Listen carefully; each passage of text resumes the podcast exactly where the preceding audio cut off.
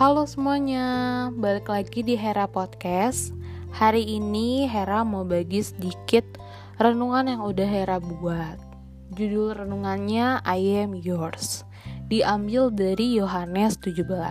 Teman-teman bisa baca sendiri satu perikop karena aku rasa kalau kalian baca sendiri feelnya bakal lebih dapet. Oke ya. Nah, ini ngomongin Natal karena berapa hari lagi nih? Tinggal dua hari lagi kita Natalan, asik. Natalan tuh selalu identik dengan hadiah, setuju gak sih? Kita pasti bakal seneng banget, bersuka cita penuh ketika kita nerima hadiah dari orang-orang terkasih. Dan tentunya kita pasti bakal ngehargain banget tuh pemberian hadiah dari orang-orang tersebut. Bahkan kita juga mau repot untuk menjaga dan merawat pemberian tersebut dengan baik, ya nggak sih?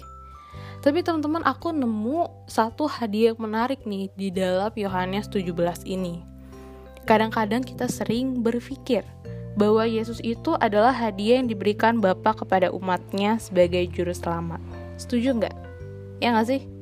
Tapi pernah nggak sih kalau kalian tuh mikir um, sebenarnya kita itu hadiah loh yang diberikan Bapak untuk Yesus.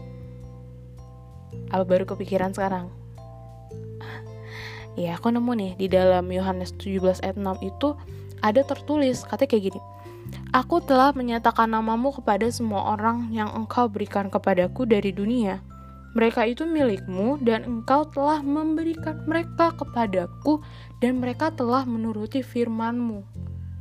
Wow kita sebagai manusia yang berdosa dan congkak ini rasanya nggak layak buat nerima Yesus sebagai hadiah yang indah dari Bapa, ya nggak sih? Tapi beda dengan Yesus. Yesus menjadikan kita sebagai sukacita yang dia peroleh dari Bapa. Teman-teman bisa lihat itu di dalam Ibrani 12 ayat 2.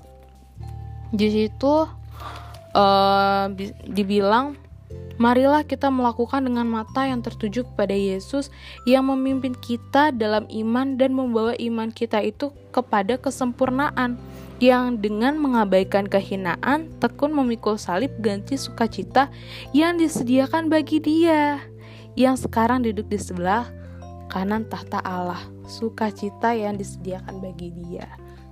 Wow Seberharga apa sih kita di mata Yesus? Teman-teman, kalau kita baca satu perikop penuh di dalam Yohanes 17, di situ kita lihat Yesus berdoa. Dia meminta kepada Bapa untuk memelihara, menjaga dan menguduskan kita di dalam kebenaran. Kita adalah sosok yang sangat berharga baginya. Karena Yesus yang walaupun dalam rupa Allah tidak menganggap kesetaraan dengan Allah itu sebagai milik yang harus dipertahankan, melainkan telah mengosongkan dirinya sendiri dan mengambil rupa sebagai seorang hamba dan menjadi sama dengan manusia. Dan dalam keadaan sebagai manusia, ia telah mengosongkan dirinya dan taat sampai mati. Bahkan sampai mati di kayu salib itu ada tertulis di dalam Filipi 2 ayat 6 sampai 8. Pengorbanannya adalah bukti cintanya kepada setiap orang yang percaya kepadanya. Hmm, sadar bahwa kita adalah sosok yang berharga bagi Yesus bakal bikin hidup kita sebagai orang berharga. Kita akan mengasihi diri kita sendiri.